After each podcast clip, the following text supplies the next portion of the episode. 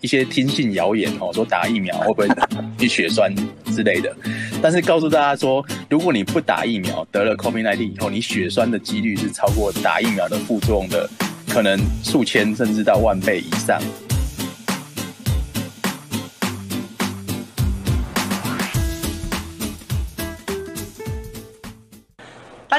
是台湾基进组织部主任李宇珍，同时也是立委陈柏宇的执行长李宇珍。到今天呢，其实我们都知道三级警戒已经来到了两个月。那在这个状况之下，我知道有很多朋友跟我一样，其实在家里呢，反而三级警戒的时候运动还比较勤劳一点。但是除了身体健康之外，心理健康也是一个很重要的事情。所以今天呢，我们就特别请到一个精神科医师，他叫做 Claudius，来跟我们分享一下，在这段期间，到底不管是 COVID-19 对于精神疾病的影响，或者说，哎、欸，精神疾病的人是不是比较容易得到 COVID-19 等等这一些比较专业的问题呢？我们就请 Claudius 来为我们介绍一下。首先呢，我们先请 Claudius 自我介绍一下。大家好，我是 Claudius，那我是在高雄执业的精神专科医师。那很高兴今天来跟雨珍一起谈一谈，就是 COVID-19 对于我们精神心理卫生健康的影响。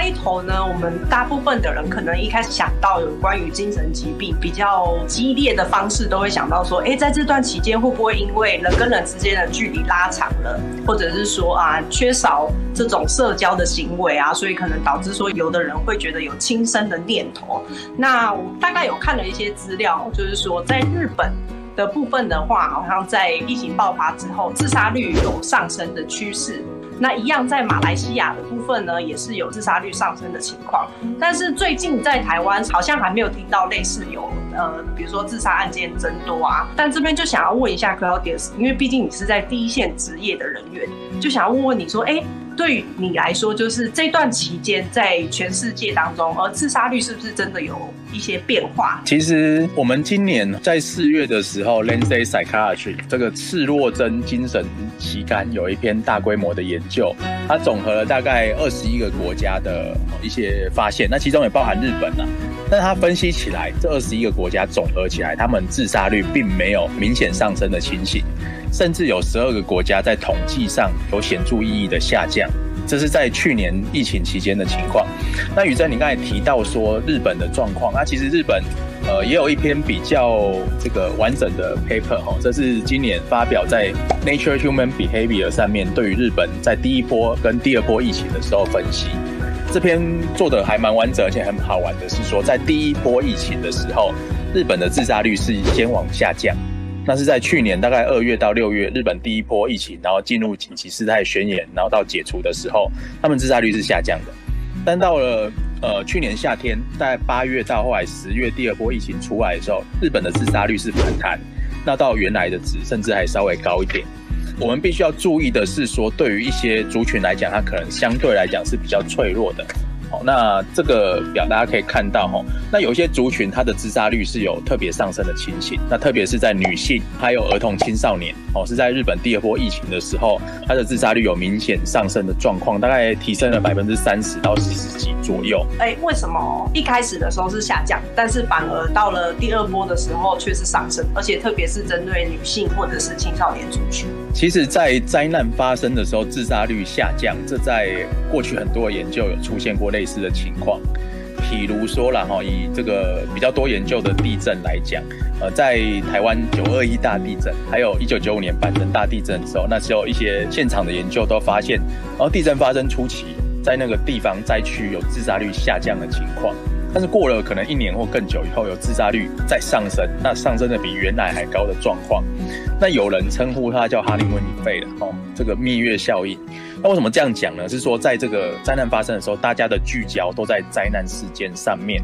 那可能因为很多的一些关系，你的生活跟原本的日常脱离了连结。比如说你要投入到救灾啦，你要投入到防疫啦，哦，你会觉得自己也参与在其中。人与人的连结哦，可能虽然在隔离的，但是你觉得参与社会的感觉比较强烈一点。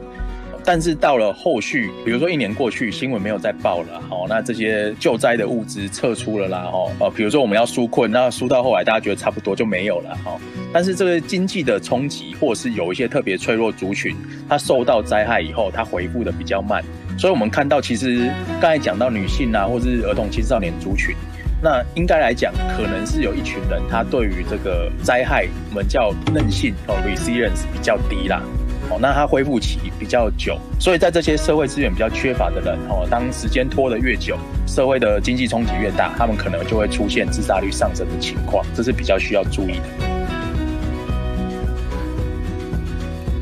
Claudius，因为你在第一线，在呃过去这两个月当中，就是你们第一线职业的时候，是真的觉得有什么明显的差异吗？就台湾的现况。嗯，其实我们因为现在还没有收集到很多就是统计上的本土资料了，特别你像讲自杀率啊，可能要到呃年底或是明年才会有一个明确的统计数字出来。那如果单纯从我们当然服务量来讲，整体来讲都是下降的，但是这并不代表说我们看诊看的人比较少，大家都比较没有心理健康问题。那应该是说，因为疫情的关系，医院都降载嘛，哦，大家不敢出门，所以大家也不敢，比较没办法去就医。那这部分会不会产生什么后续的负面效应？可能我们要再观察几个月看看。那举个例子来讲呢，我们呃像是。有有一个叫做社区家访的部分，就是有一些哦慢性精神疾病患者，或者是就医顺从度比较不好的患者，我们是要去家里看他的。可是在这两个月，大概就不能去哦，所以我们就是用这个远距医疗的方式，用打电话或是视讯哦去问诊，那不能直接去到家里面。那目前没有看到说有特别病人状况不好的问题，对，但是是不是过了一段时间以后会出现一些状况，那就不知道。哎，当然我们。在这个月已经看到有一些人因为呃这个经济压力啦，他们可能会开始出现一些像失眠、焦虑的症状。那也这符合说呃国外很多研究呈现的情形。但是以统计上它有没有显著性，或者是它有没有明显增加，现在还说不准。接下来想要问 Claudia 的是一个问题，就是说大家都在说，哎，慢性病的人比较容易得到 COVID-19。那想要问说，哎，那如果是拥有精神疾病的人，也会比较容易得到 COVID-19 吗？呃，确实是有这个症状，它其实是双向的关系，就是你有，比如说现成的精神疾病，你有比较高的风险，你可能会得到 COVID-19，甚至变成重症或死亡。那反过来说了，你得了 COVID-19 以后，你也有比较高的机会出现各式各样的精神疾病或者是心理健康的问题。哦，所以这两方面的关系都有。那其实它还是有分呐、啊，比如说我们看到比较高危险的因素，哈，比较容易得到 COVID-19 的，像是思觉失调症的患者。那呃，有些研究是显示说，像是轻症，比如说焦虑症，它好像就没有特别的关系。但是有一些比较严重的精神疾病，确实会出现呃这样的高风险情形。比如说思觉失调患者，他的风险是不输于像高血压、糖尿病，哦，这些大家觉得说是高风险族群的。那主要的原因是什么？比如说，他可能就比较没有办法像一般的人一样配合防疫的措施。举个例子来讲，疫情期间呢、啊，我有几位患者是因为在路上不戴口罩，然后被警察拦下来，然后被警察拦下来之后，他激烈的反抗。那显示出一些跟一般人不一样的行为，所以被带来精神科急诊，后来收入院。那我们就发现他以前或是后来诊断是一些视觉失调症光谱的一些诊断，所以这些人可能真的没办法认识到防疫政策的重要性，或者他们没办法配合，哦，或者是说在这个强力执行期间，他甚至可能出现一些呃被害感或其他关系。那这些行为的变化是他们染疫风险比较高的其中一个因素，但是它可能不是全部吧。得 COVID-19 对我们的精神状态来说的话，也会有什么很大的影响吗？呃，其实也是会有哈，因为像呃 Lancet Psychiatry 另外一篇论文啊，针对二十三万名 COVID-19 的病患进行研究，那发现说大概有三分之一，就百分之三十四的患者，呃，得病之后出现精神或神经系统方面疾病，而且它还跟疾病的严重度有关系，就是重症的人比较多。哎，那如果是精神疾病来讲的话，最常见是焦虑。好，那再来是情绪失调，那接下来是像药物滥用或是失眠。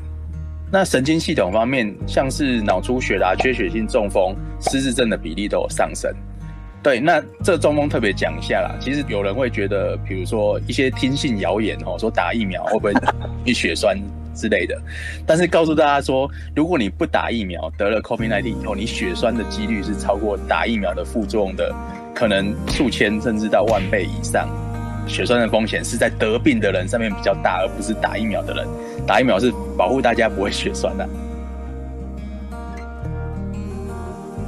那我们刚所提的都是比较跟确诊有相关的。那我们接下来来提的这个，可能是比较大部分的民众，就是他可能只是居家隔离，或者说他不是确诊者，他只是配合防疫措施的一般民众。那在这样的情况之下，他又会分成说，哦，我们一般正常的人可能在这个三级警戒的措施之下，会有什么样子的影响？还有分成说，对于原本已经有精神疾病患者的人，他们在三级警戒措施状态下的一些影响。那对 Claudius 你们来说的话，就是在这段期间，一般的人跟原本患有精神疾病的患者，在这些隔离措施之下。有什么样子的不同，或是有什么样子的影响？这边我们可能还是引用国外的研究来讲啊，哈，其实哦，这边分成几个状况哈，就是说，并不是染疫的这些人，而是其他的社会大众。他这边又分成，比如说被隔离的人，你可能就被匡列隔离哦，比如说我们凤山摩东大楼的住户，他可能就有一天突然就被载走了，哦，载到这个防疫旅馆去住了十四天。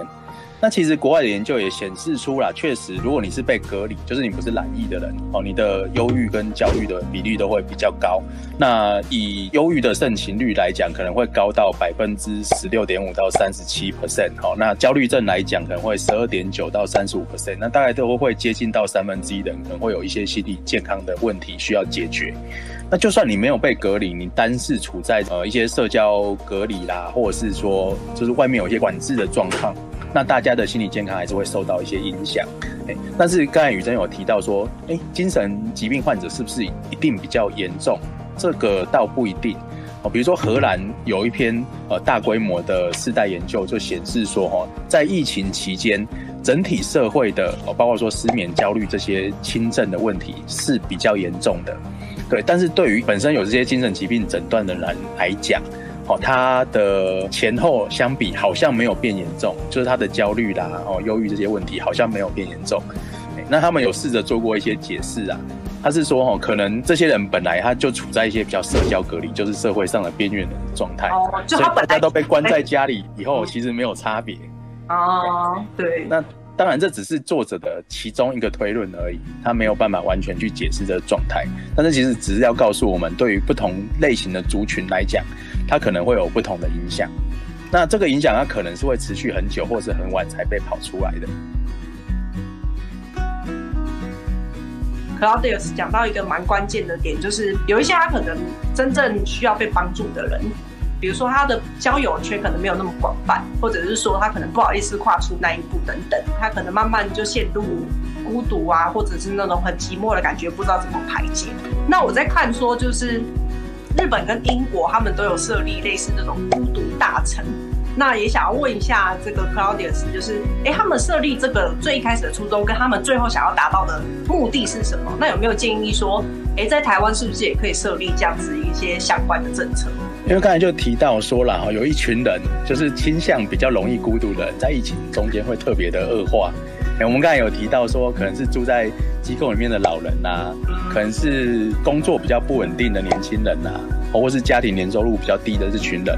哦，他们因为对未来的不确定感，一个是对未来不确定感比较高啦，哦，第二个是说他们平常的人际网络可能就比较不稳定，所以在大规模的冲击之下，他可能就会出现哦非常容易有孤独的这些状况，